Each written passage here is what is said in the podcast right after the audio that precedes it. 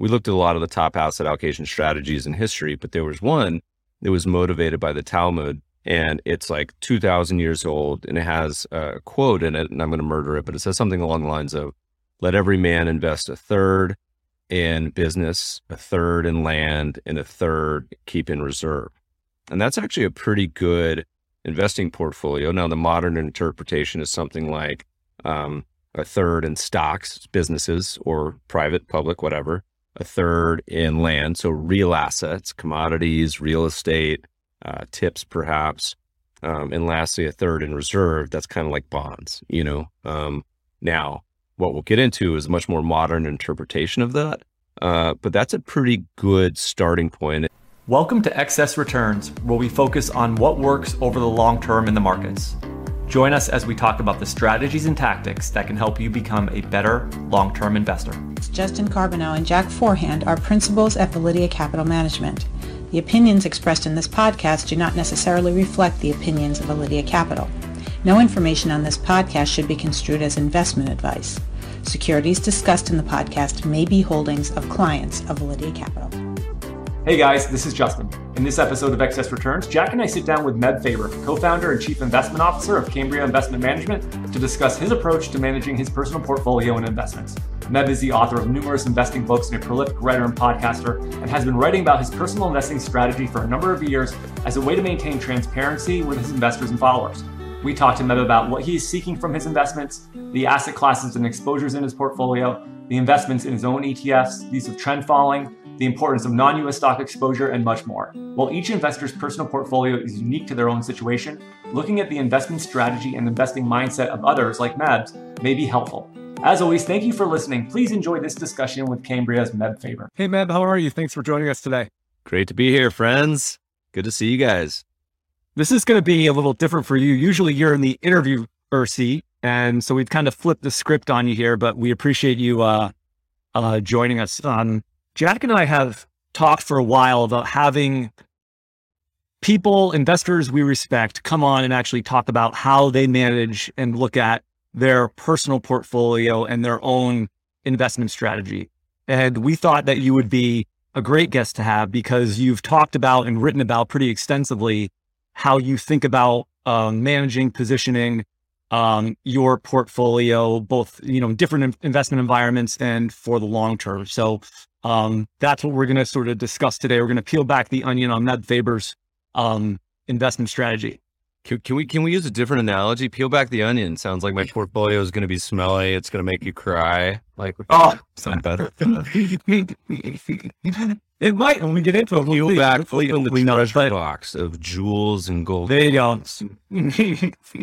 You know what, in the, in your most recent article where you're writing about this, you, you said something, or you pointed out something that I think we wanted you to start out, you know, kind of have up front here, and that your portfolio is specific to you and your goals, your return expectations, what you're shooting for, the, the risk tolerance that you have. And so as we sort of get into some of this and you talk about this and explain, you know, how you're positioned, you know, no one should really be taking this and trying to copy it or trying to implement it exactly as you have, because this is specific to you and sort of how you want to be invested. Um, so just want to kind of, that's what you think. I think everyone should copy my portfolio. That's perfect. there's, there's a great, there's a great John Bogle quote where he's talking about, and obviously Bogle indexed and, uh, did only U S indexing. And he's like, look, is this the perfect portfolio? No. He's like, it's perfect portfolio for me. He's like, and will this be the best performing portfolio? No, but I can guarantee you there is infinite that are worse. So, uh, that's the way to think about it. I, I like to think there's infinite portfolios worse than mine. When you, um, think about your investments and you think about your goals and what you want to achieve with your investments, what are you, are what are you saving for? Is it, are you saving for retirement? Are you saving it to leave to your children? How do you kind of look at your long-term investing goals? So, uh, I want to be on that first rocket sh- spaceship to Mars with Elon. That's what I, I what's the ticket going to be? Like a hundred million? Um, I, I think, um, there's a couple things, and these obviously can change throughout time. You know, a twenty-year-old me is going to have a different answer to this than a forty-year-old me and sixty and hopefully eighty, one hundred, and one hundred twenty-year-old me. Um, and uh, laying the foundation, I think, is is really important, because on FinTwit and elsewhere, writing academic papers and books, like, we tend to argue like the final five percent, because a lot of the the base case, the foundation, is assumed. And um, a good example will be, you know, I, I think over a certain income and net worth, like, you want to get to that freedom level where you have freedom and capacity to choose your own path. Those old choose your own adventure books, right? Um, and I think that's important for a lot of people. And that number, whomever you ask, is is different. The challenge, of course, and you see this in all your neighbors, all your friends, people that uh, come into money, people that bought Bitcoin at a hundred, uh, on and on, you adjust. There's the sort of hedonic treadmill of income and wealth. And, and that, I think, is, is a problem for a lot of people. Uh, and then you see all the polls is like, how much money do you need to retire? How much money do you need to be happy? And it's always like twice as much as everyone currently has. Um, the good news is I'm, I'm a, I'm a very content human. Uh, you know, I, I, while I work in the financial world, it doesn't necessarily, um, I'm at the point where I feel a, a great deal of contentment and peace and freedom. And I think, um, you know, the, a lot of the literature shows that, uh, you need to get to like that seventy-five K amount of income, like, like the happiness curve really plateaus after that with inflation printing. Maybe that's going to be a hundred K, but let's just round somewhere in there. And then above that, it's, it's sort of gravy. And then it gets into Jay-Z problems, or excuse me, Biggie problems, um, both of them, uh, but, but more money causing more headaches. And so, um, a lot of people who invest and get wealthy, this is one of the key things you have to avoid too. And, and William Bernstein talks a lot about this.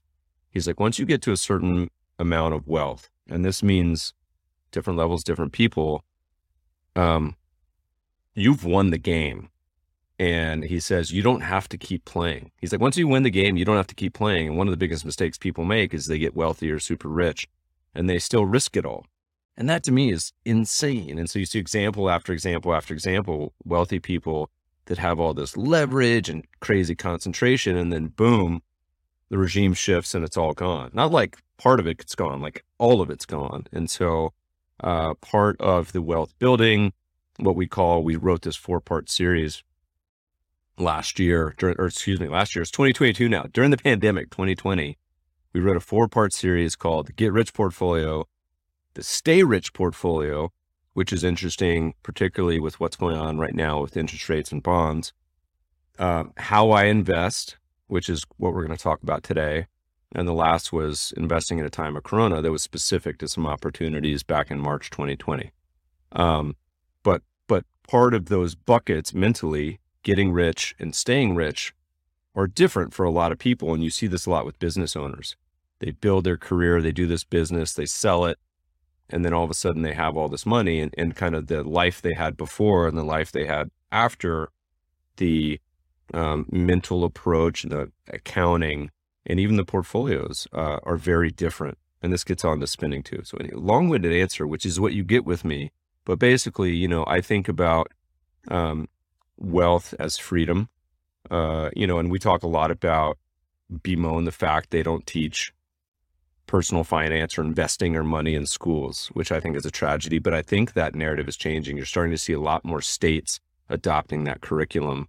Um, but really reframing, you know, this concept of money as, as freedom, and wealth as the ability to do, uh, kind of what you want, live where you want, make the life decisions you want, and not, uh, be beholden to, uh, you know, um, be structured in a way where you're forced to make, uh, uh, uh opportunities, turn down opportunities, or make this life decisions you don't want to.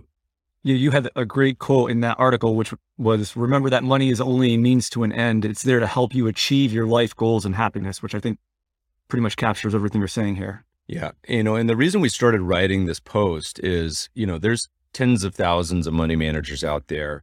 We all go on C N B C, go on uh, Twitter and everywhere, and people talk about, you know, why you should buy our funds and why you should do this, that, and the other.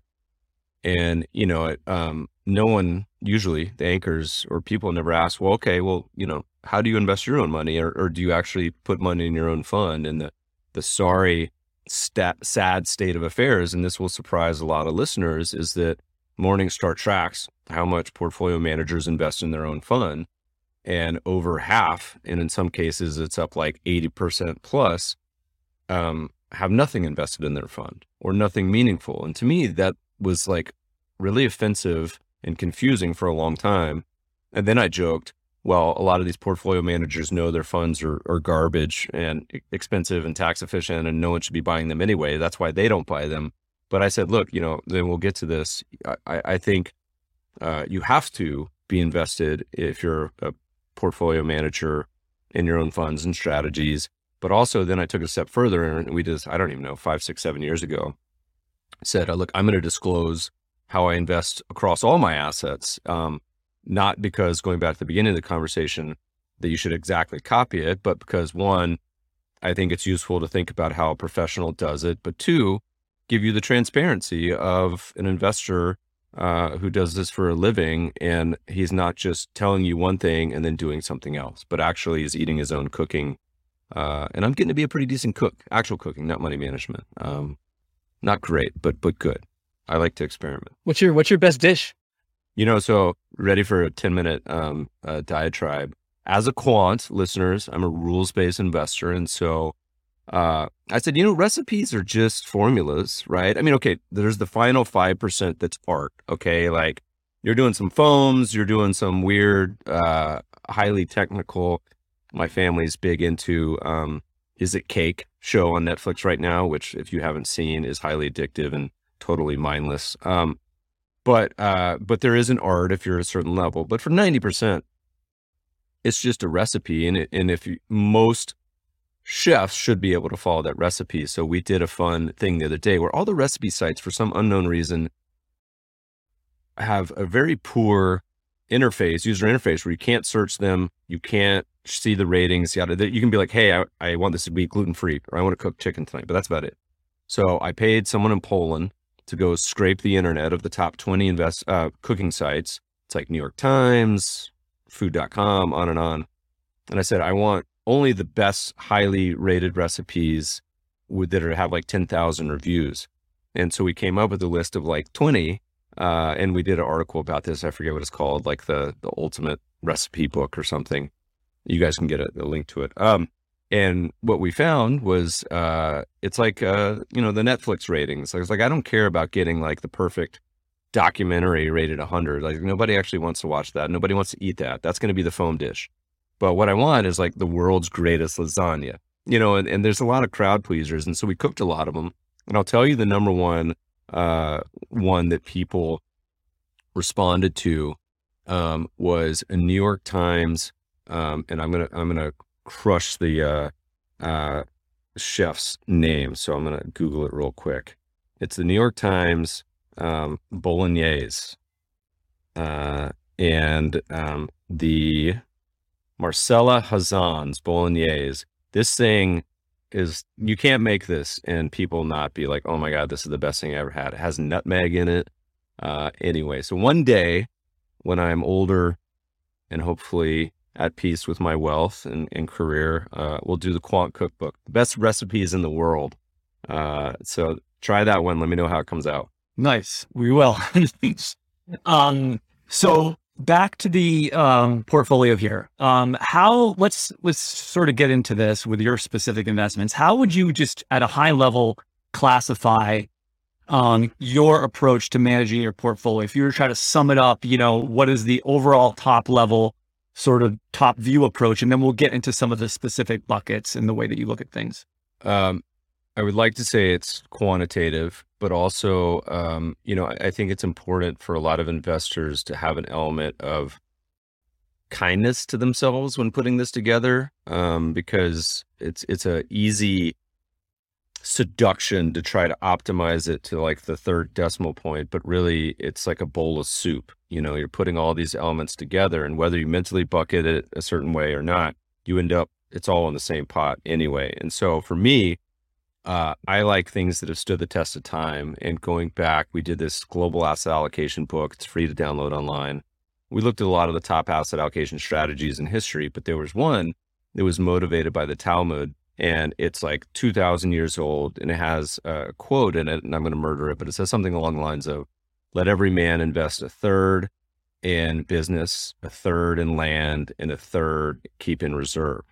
And that's actually a pretty good investing portfolio. Now, the modern interpretation is something like um, a third in stocks, businesses, or private, public, whatever. A third in land, so real assets, commodities, real estate, uh, tips perhaps. Um, and lastly, a third in reserve. That's kind of like bonds, you know. Um, now, what we'll get into is a much more modern interpretation of that. Uh, but that's a pretty good starting point. And a, and a close cousin of that is what I call the global market portfolio. The global market portfolio is the ultimate index portfolio. And technically, it's the only index portfolio, the truly passive index. And that's if you just go out and buy all the assets in the world. And this is now, this is publicly traded only, but it, but if you were able to replicate the world, that's roughly half stocks and half bonds. And of that, it's half U S and half foreign.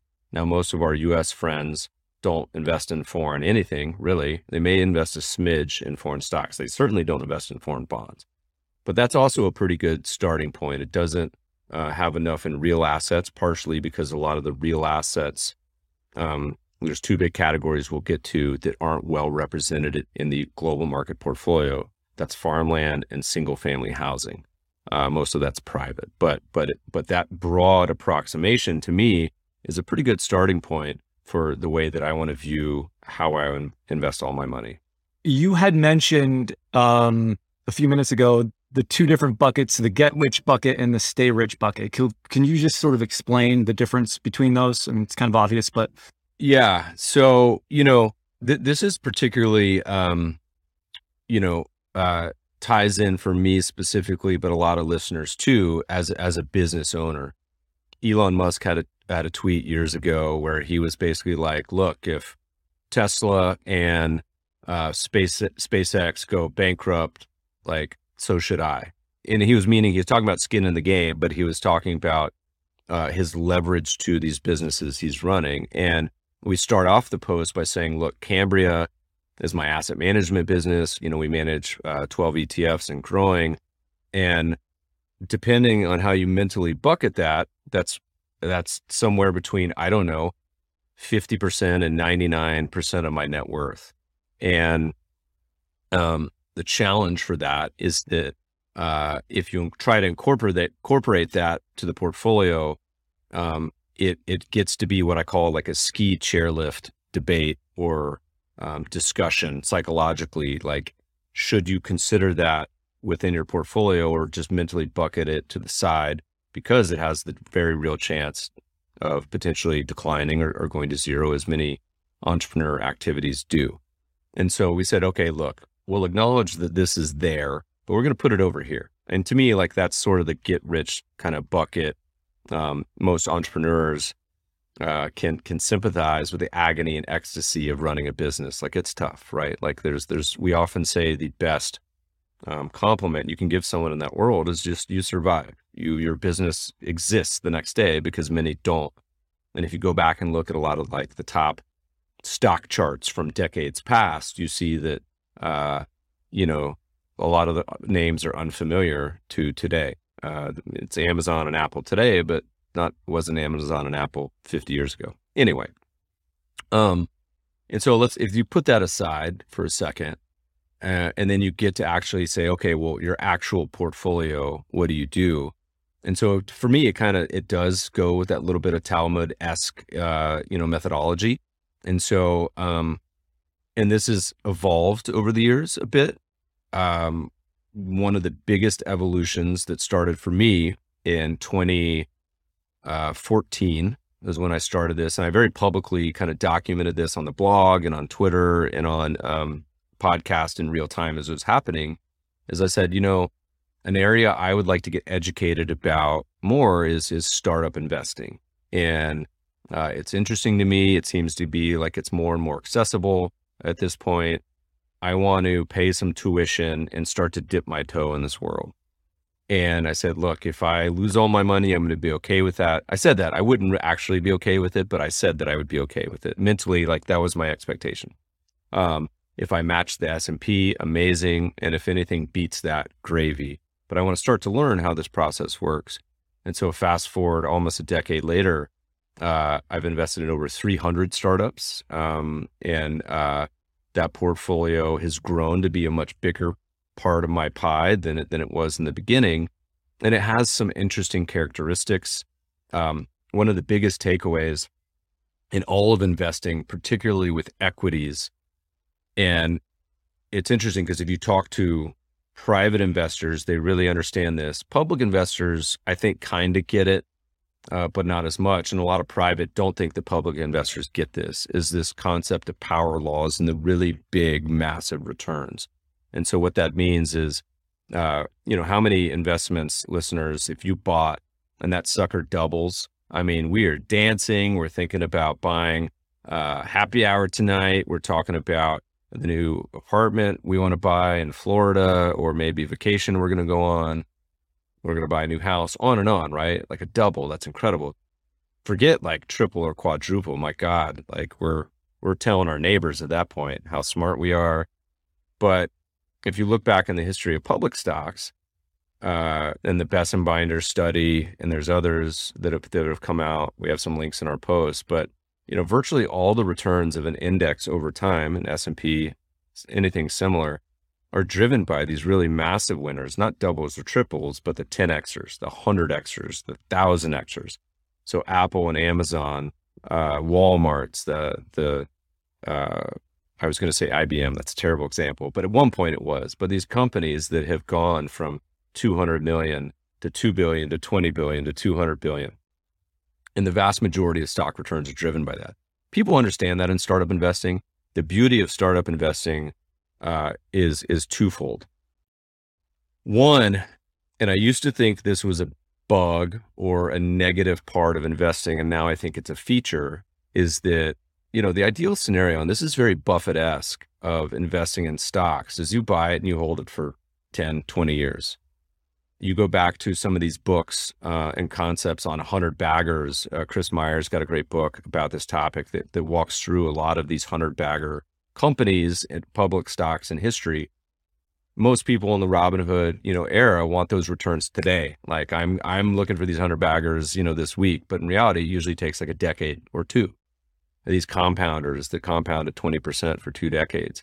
The problem is most of us can't hold them that long or won't emotionally. You know, the example we give was Apple, which our largest and oldest fund held from twenty thirteen all the way to twenty twenty-two. We actually just recently sold it. I was very sad about this.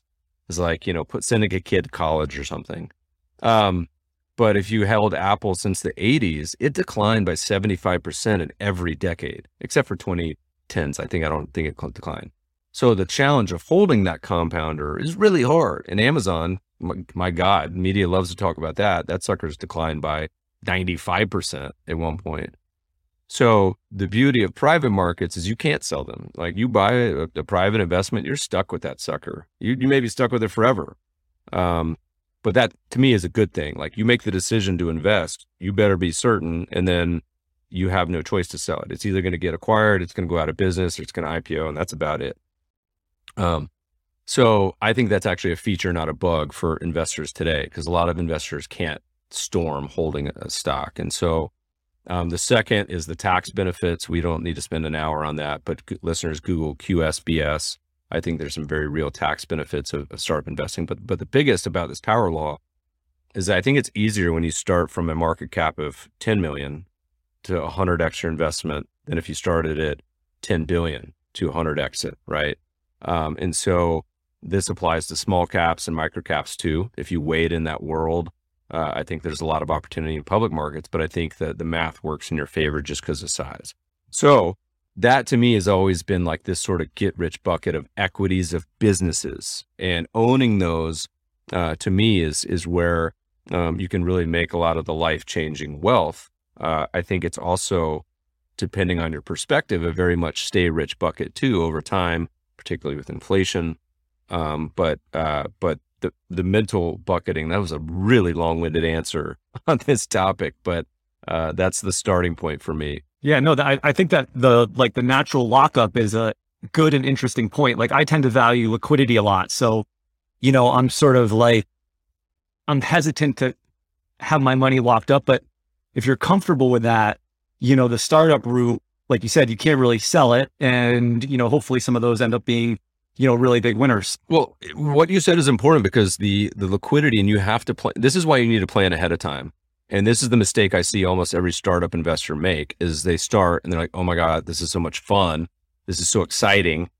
And then fast forward six months, they've put, they've invested all their money and then they're just stuck. And they're like, oh my God, I shouldn't have done that. Why did I do that? Now I have no money. I have no cash. And so to me, having done it for eight years, you know, the plan we talk about is look, you mentally bucket and understand how much you plan on investing and you do not exceed that goal. So if you're to say, I'm going to invest ten companies this year, and the beauty of AngelList and other startup sites like WeFunder is, is you can do it as low as a thousand bucks. Say, I'm going to invest in ten companies, a thousand bucks. I'm not going to exceed that. Next year, I'm going to invest in uh, ten to twenty companies at two thousand dollars and on and on. And then once you get to about five to seven years, it's like a vintage of wines. Like they start maturing at different times. Um, some of them go out of business. You know, the, the, the math is probably at least half will be zeros. Uh, and so they start to mature at different times, but the worst mistake is you get a bunch of illiquid stuff, and this applies to houses. This applies to anything that's illiquid. And then it forces you to do something you don't want to do. That is the worst possible scenario in all of investing, uh, is you start to get these margin calls. This applies with leverage. This applies with anything, but concentration and illiquidity. We saw this with the endowments in two thousand eight and two thousand nine. They got upside down because they had all these private investments and they didn't think through, hey, we need to walk through what happens in a fifty percent decline in our portfolio. And CalPERS, these guys are just asking for it because they ran a simulation that Corey Hofstein was talking about where they said, our expected decline is twenty percent. And I was like, whoa, whoa, whoa, you guys need to two or three X that because that's what's happened in the past. And uh, the last thing you ever want to do in investing is being forced. So th- this leans towards the the argument that you should always have some cash and liquidity and rainy day for, for um, you know, the ability to live the life you want. You you mentioned AngelList. Is that primarily those types of places? Is that primarily how you've done the startup investing? I think it's the best one out there. Uh, and there's some reasons for that on the way that it's been structured and built. Uh, I advise all people who are starting, say, look, play at home for a while, sign up for every single syndicate and just start to check out the deals. I've reviewed, I think it's six thousand companies at this point. Um, And uh, just start to understand and kind of like play at home, pencil and paper, start small. The worst mistake everyone makes is they start big way too early and they just spend all their money. They they blow their their budget. So start small. I mean, there's some others uh, as well that are that are developing. Republic, uh, we mentioned WeFunder. AngelList is nice because they actually have people bringing the deals that they have some responsibility as opposed to the platforms. It's a sort of different um, incentive because they could just theoretically bring everything out there. So anyway, just, just start to get exposed. And we did a, um, we did a post on this, you guys can link to, called Journey to one hundred X that talks about this really, really in depth, but, but equities is really to me in that sort of the same bucket here of, of the get rich portfolio. In terms of like your experience with the startups, has it been kind of the, the way you'd expect venture capital to be, which is you've had these very few firms, you know, driving most of your return, and you've had, I mean, have you had some zeros on the other side? I mean, how, how is sort of the breakdown between the successes and the failures looked so far? Um, two caveats. One is I'm fully aware, I'm not delusional, that the entirety of the time that I've been angel investing has been during a bull market. So I'm aware of that. That having been said, the distribution of returns have played out as expected. Uh, you know, I think like we'll talk about trend following later, but you know, certainly I'm a, I'm a trend follow at heart, and, uh, I'm okay with a high percentage of losers. A lot of people don't like that, that they really struggle with this, by the way. So this is why I err on the side of higher numbers. So if you're going to do a portfolio and only one or two determine your, all your returns, you better not be investing in ten companies, one or two percent, uh, or let's say it's five percent, determine all your returns. You can invest in ten companies because the odds of you missing that one are pretty high. You can invest in twenty companies. I think a minimum you need to invest in is fifty. And so when I started, I said, I want to get to a hundred. And then I said, oh, well, actually I want this to be a rolling situation where I want to hit five hundred investments. And then at that point, it'll sort of be like a, a rolling retirement, you know, where some of these will go public and continue to grow. Ideally, I never sell any of them. Um, but it's to the point where I now have had twenty, forty, sixty baggers. There's some one hundred baggers on paper, but I don't like to, you know, count my chickens, Kenny Rogers style. I don't want to count my chips until, until the game's over, they go public. Um, but, uh, one of the int- most interesting takeaways for me is they all pass the invest criteria for me. And I have certain criteria, you know, I want to see it be an actual business that's generating around a million or two of revenue. Uh, the hardest for me personally is sort of this, just an idea pre-seed where it's like this amazing idea, but, uh, that's the highest failure rate because they don't have a real business or what we call product market fit. And so, but the interesting part is if you look to the correlation, probably to my initial enthusiasm, I don't know how accurate that, uh, regression would be on how much Meb enthusiasm I had in the beginning to their eventual success. I think one of the best investments, um, on paper was like a French smoothie company, essentially, um, called Kenco that, uh, has done amazing. But like, had you told me that five years ago, I would have said, huh, I doubt that, you know? Um, but like three of the top five, I think have been ex U S, which is also interesting. I would not have expected that. So, um, but in general, it, it has played out similar to, to my hopes. Uh, but, um, but I've seen a lot of bad behavior too. And so as you, not by me, meaning like people taking license with expectations, it's stuff that if you tweet it out as a, uh, E T F manager or public fund manager, you'd be like locked up the next day. Uh, so there's a lot more, uh, latitude with, I think, what people can say. One more, um, I think that's interesting to note is you got to remember no such thing as inside information in, in, in private investing, right? So if you, let's say you invest in a company at the seed and they just blow up, they are just crushing it. They go from this seed, they find product market fit. They're doing ten million in revenue and they come back to their investors and say, oh my God, we, this is happening.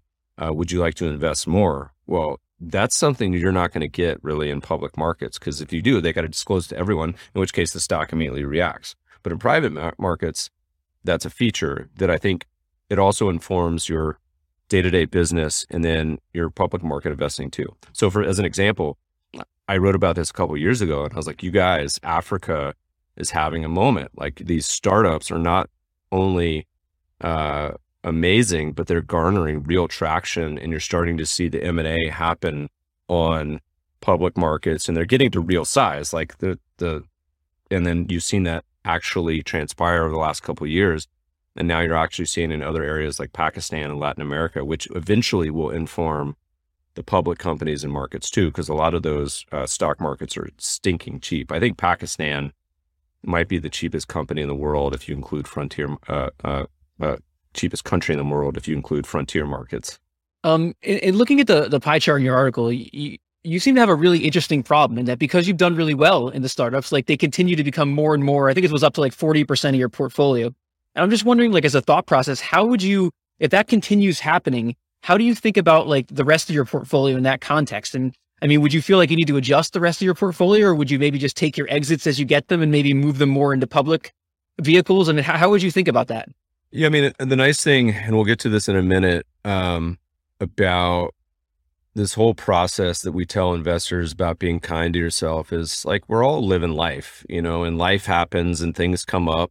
I don't know, pandemics, world wars, children, breakups, marriages, death, all, all these life events that, that us humans go through.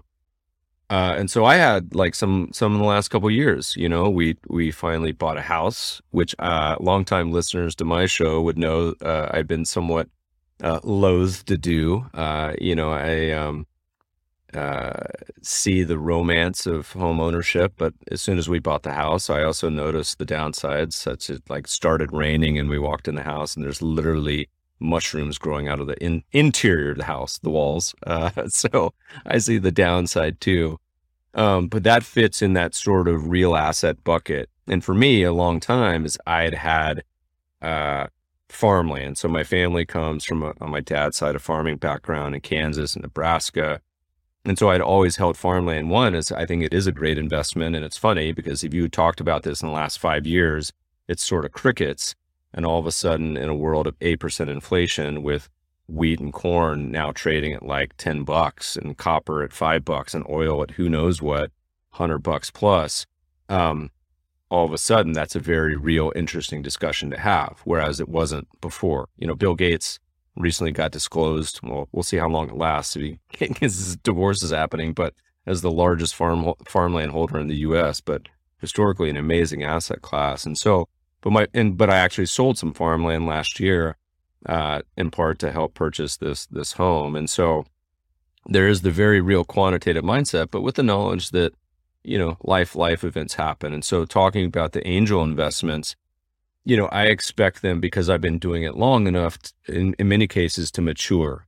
And so, you know, some of these companies are going public, some of them, uh, you know, are getting acquired, some of them on and on. And so I would like to redeploy part of that back into my, um, my stay rich bucket, which is sort of the cash safe money, which we'll get to in a minute, which is like all of our E T Fs. I have a very non-consensus view here, which we can talk about. Uh, but it's that sort of recycling, rebalancing sort of consideration. Now, however, if, uh, you know, the equity market implodes and startup valuations get crushed, and all of a sudden we start seeing all these opportunities, like I'll, I'll consider, you know, like I, I would certainly, uh, like to continue to invest in, in startups, uh, as the opportunity presents itself. In the last year or two, a lot of the valuations have, have really come up, but you know, you gotta, you gotta take a full cycle approach to this. So my belief is that I'll continue to invest, but a lot of the proceeds will start to move back towards my stay rich bucket, which is, uh, which, which is a little light at the moment. You, I want to get back to something you mentioned earlier. You talked about sort of putting Cambria aside when you look at this asset allocation, but you, you have sort of a unique situation that we do as well, in that like a lot of what we do, like our income, the value of our business is tied to the stock market. And for us particularly also maybe tied to value and how well value performs. And so like, there's two sides of me on this. One side is going back to what you talked about earlier. You know, we need to eat our own cooking. I should be invested in the stock market. I should be invested in value.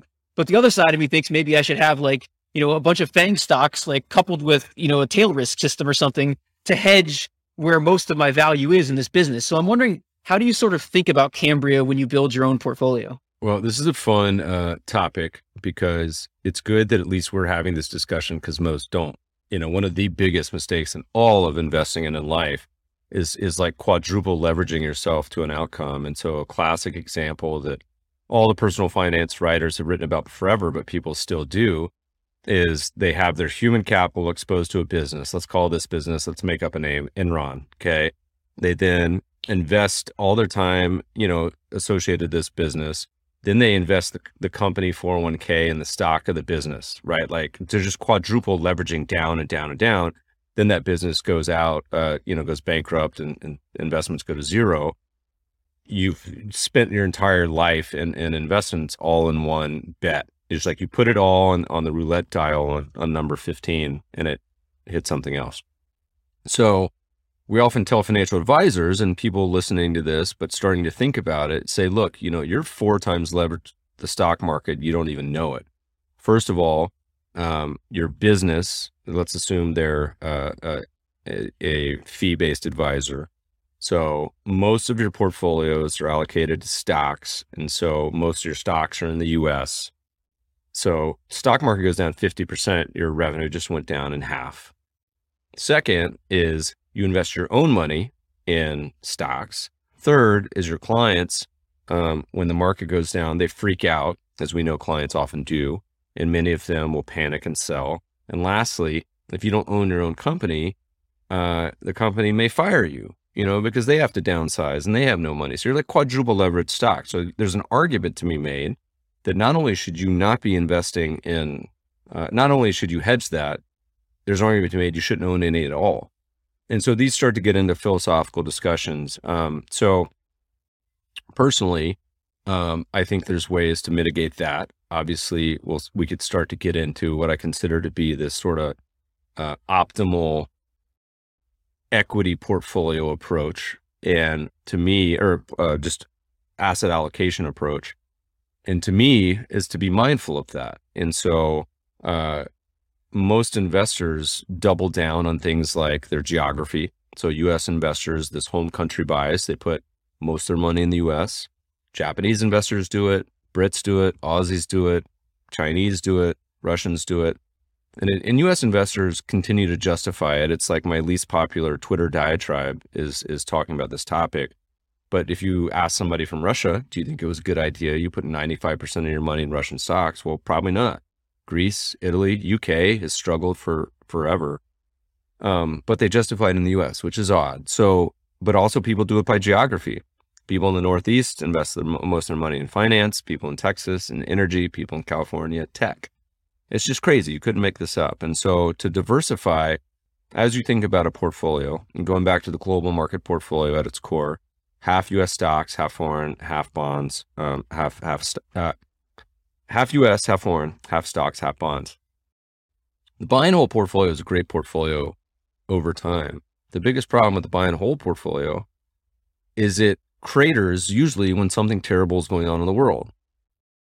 two thousand eight, two thousand nine financial crisis, uh, pandemic, on and on, World War this year, and, and U S stocks and bonds are going down. So if you think about it for a minute, theoretically, you should want your portfolio to do well in times of stress, because what happens in times of stress, of stress, unemployment goes from three percent to fifteen percent, right? The economy goes into recession. You're going to lose your job, on and on. And so hedging these risks would make a lot of sense. And so buy and hold, while a great portfolio, and we have a buy and hold E T F, um, while a great portfolio over time, I don't know that it does a great job of uh, protecting investors through one of the major challenges they have, which is simply psychologically getting through the bad times, enduring, making it to the finish line. And so, um, you know, that that's a struggle for many because they're missing key, key parts of the portfolio. Obviously, we do tilts like value. We do tilts like momentum. Um, we have a big real asset chunk that probably higher than almost anyone in the world has, other than our Aussie and Canadian friends, maybe. Um, but a lot of people said that's not something they're interested in. And all of a sudden here we are with real rates at minus five and inflation at eight. Um, on the flip side of that, you know, is, is my trend following exposure and background, which, you know, I think, um, is a great portfolio over time. I actually think it'll probably beat buy and hold, not by a mile, but by a little bit. I think it'll have lower volatility and drawdowns, but trend following is also hard. It goes through periods of suck, just like everything else does, whether an asset class or a strategy.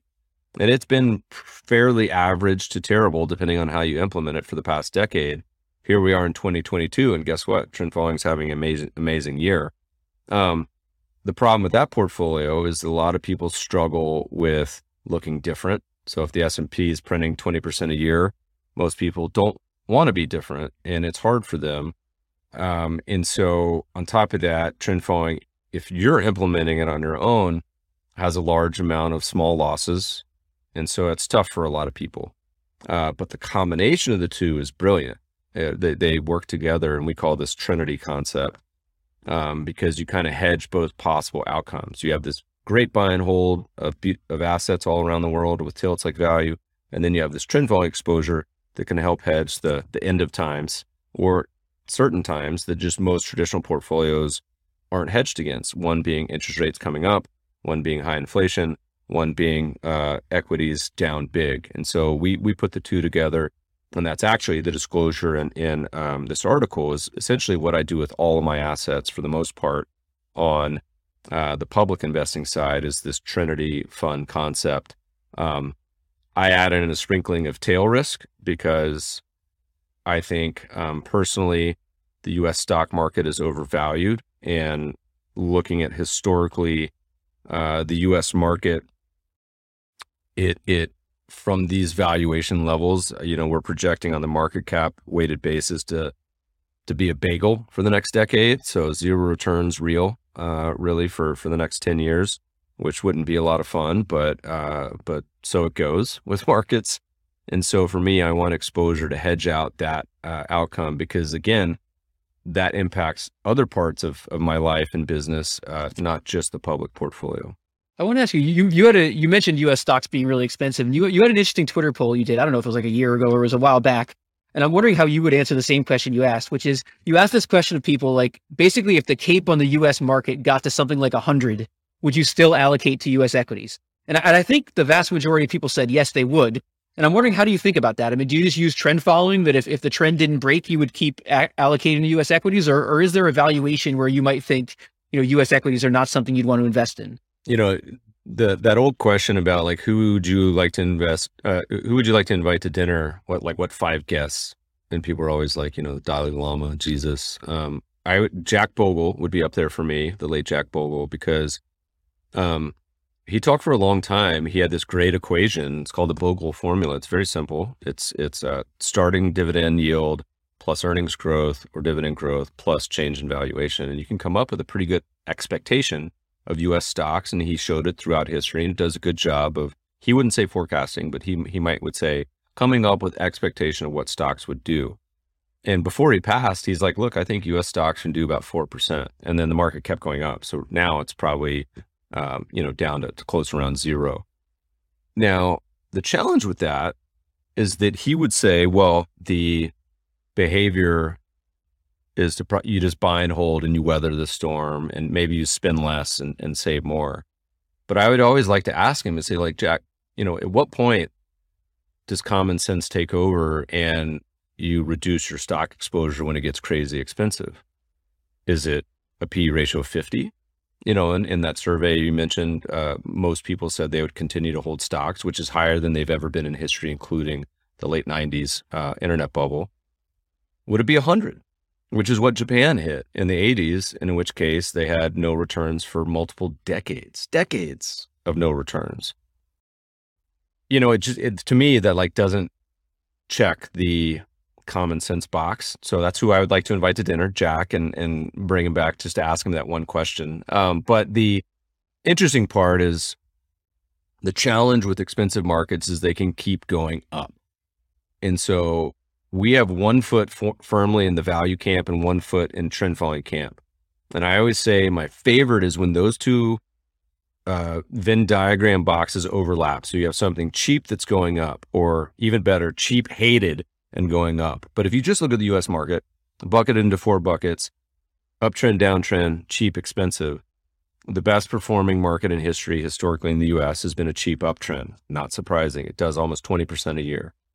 Uh, but the second best is an expensive uptrend, which is a little counterintuitive, but essentially the trend dominates. But the worst is an expensive downtrend. And we're close right now. We keep kind of going back and forth around. I think we're technically in a downtrend currently. And you can use two hundred day moving average, ten month moving average, whatever, doesn't matter. But the concept is the trend following part helps to keep you out of not the five or ten percent declines. Those are meaningless. The forty, sixty, eighty, ninety percent declines. And people are like, ninety percent declines, that doesn't happen. Well, it's happened plenty of places around the world. So, uh, U S Great Depression was, was well over eighty. So, you know, I, I think what the valuation does is it makes things vulnerable. It makes it fragile.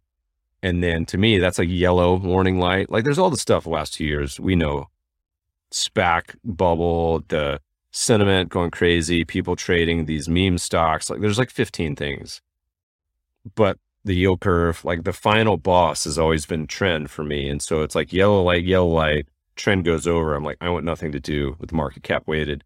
You see now, you've seen a lot of the expensive stuff get taken to the woodshed over the past year.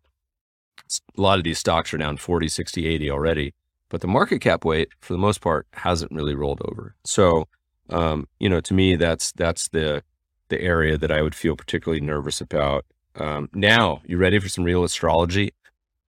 if you go back to an early paper I wrote back when I wore ties and was clean shaven as a young twenty something, um, it was like, we talked about cycles and we said the four year cycle and the presidential cycle, you overlap those, you have this kind of four year period that actually has been pretty accurate in history.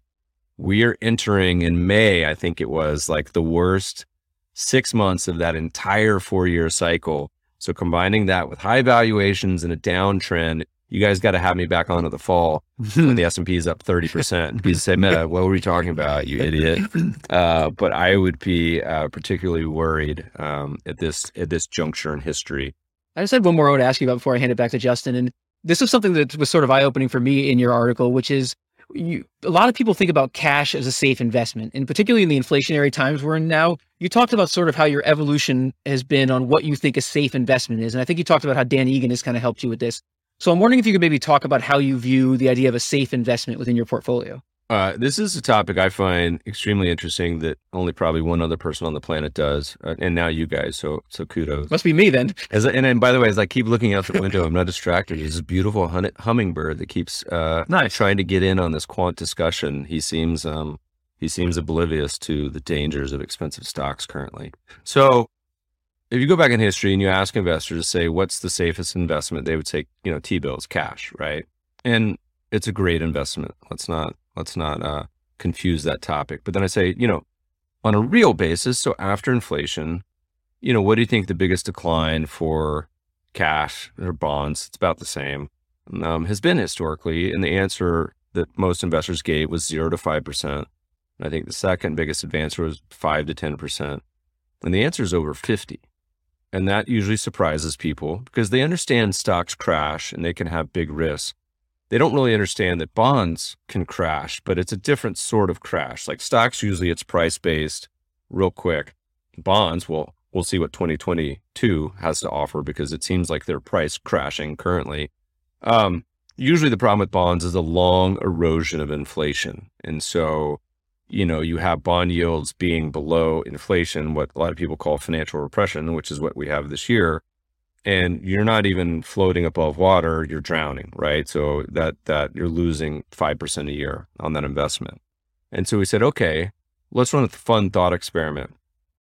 When you talk about inflation, which is a topic du jour now, but hasn't been a topic du jour for forty years, and you ask investors, they always come back with like one answer. They say, what, what's the best thing to protect against inflation? People say it's stocks, it's gold, it's real estate, it's crypto, whatever.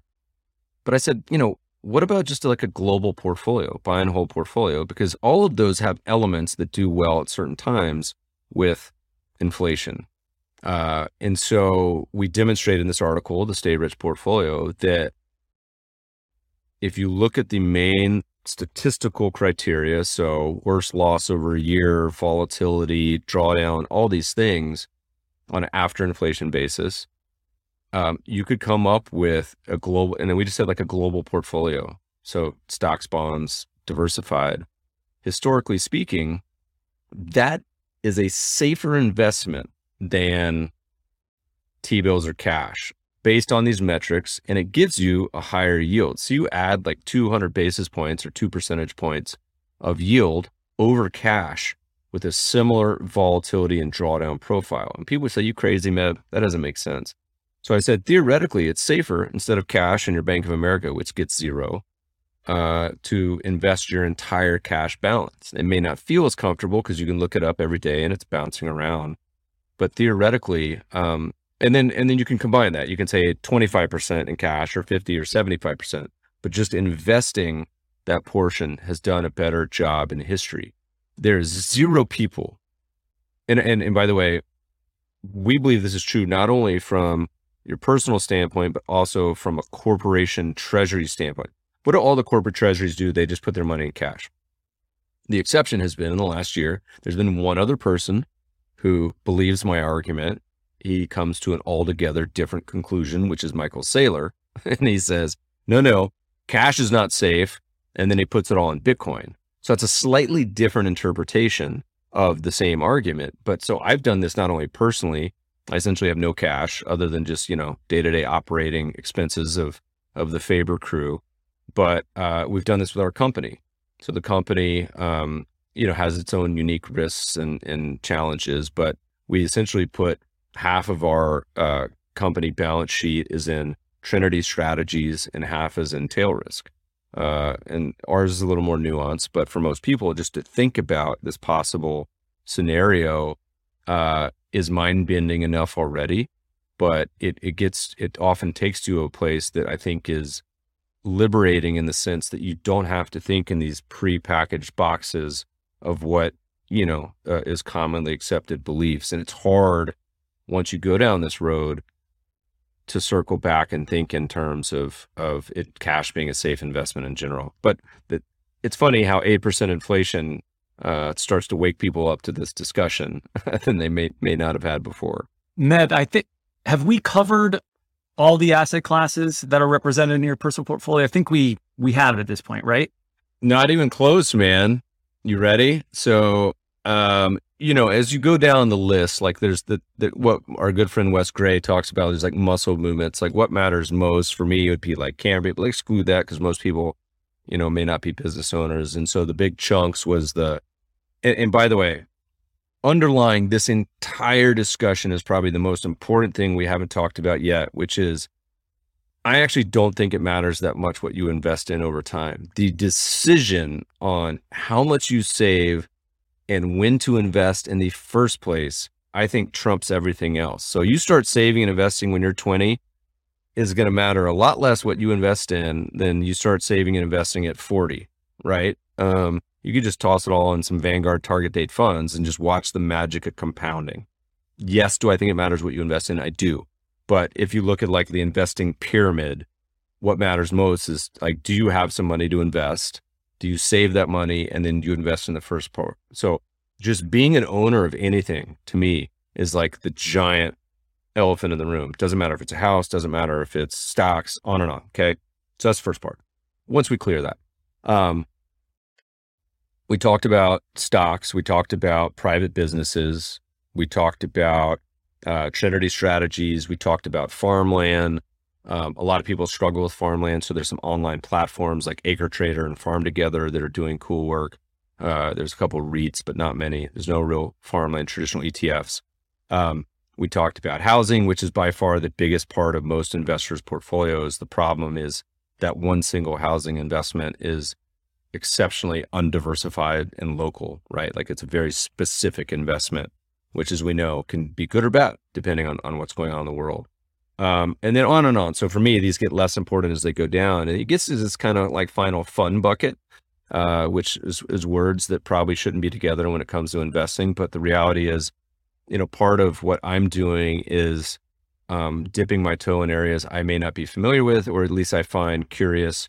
Uh, so I have a little fun bucket that includes things like cannabis, uh, investments, that in- includes things like a couple random stocks. Uh, it includes things like collectibles.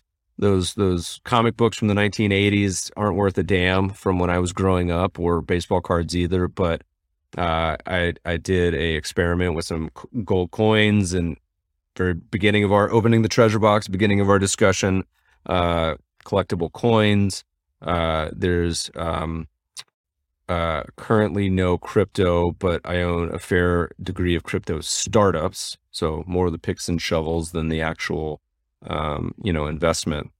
I think that probably covers the vast majority of it, but, uh, I may have skipped over something or something else, but that's, that's pretty comprehensive. You're a, uh, curious person, and you have, you know, a lot of, I think when we were talking before the podcast started, we were talking about different business models a little bit, and, um, just kind of kicking the tires on some things. And, you know, What what are your thoughts on, like, I started investing in crypto, um, a couple of years ago, and it was really because I just wanted to understand what was going on. That was my intention. I had, you know, I thought this thing could go to zero tomorrow. I have really no idea. I wasn't putting a lot of money at risk, but I mean, that is something that I, I sort of believe in. And I see in, you know, your portfolio, particularly probably with this, with the startups, it's like, you know, you have an interest in those startups and those different business models.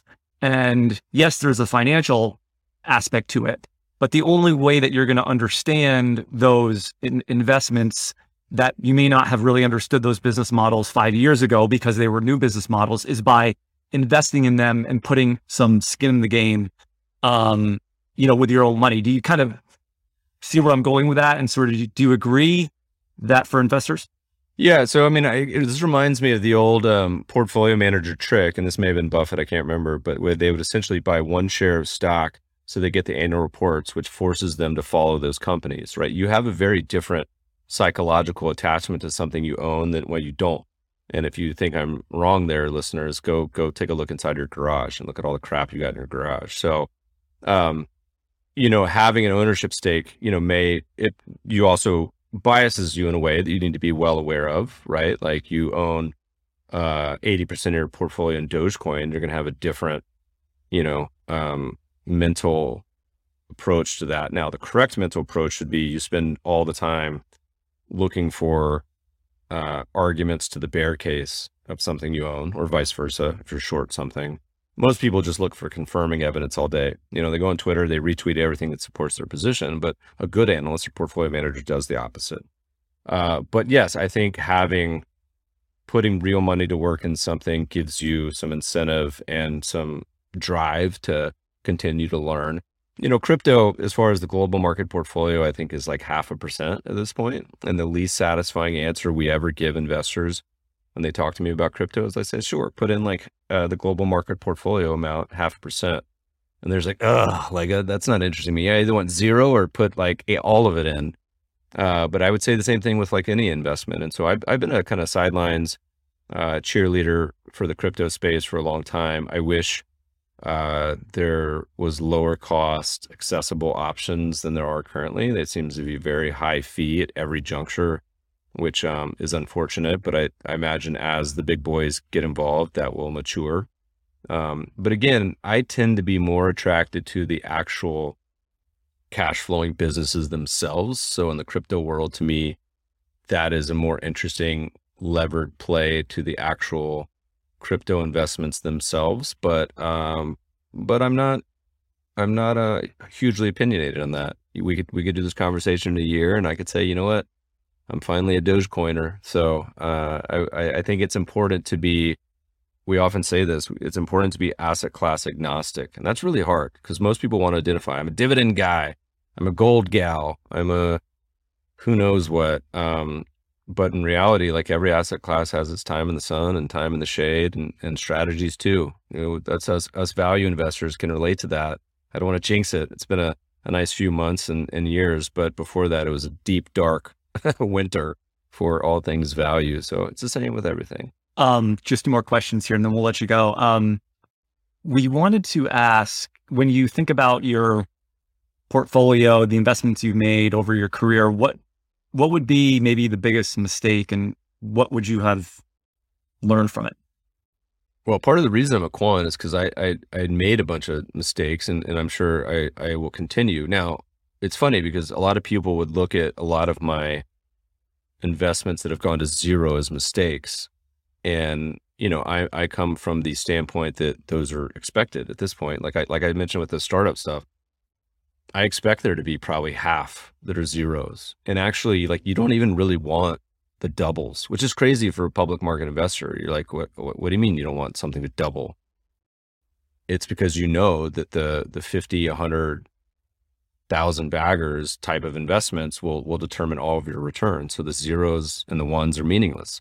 And that's sort of a Zen mentality, but it's, but it's reality. So people would say, are those mistakes? I don't know. It's, it's kind of part of it. And same thing with trend following. Like, I don't know how, what percentage of your investments are going to be positive, but it's probably less than half. If it's not half, and it could be as low as a third.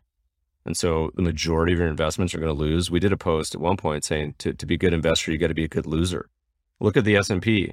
There's only two states for that market. It's, it's a all-time high or drawdown. And most assets spend like two thirds to eighty percent in a drawdown.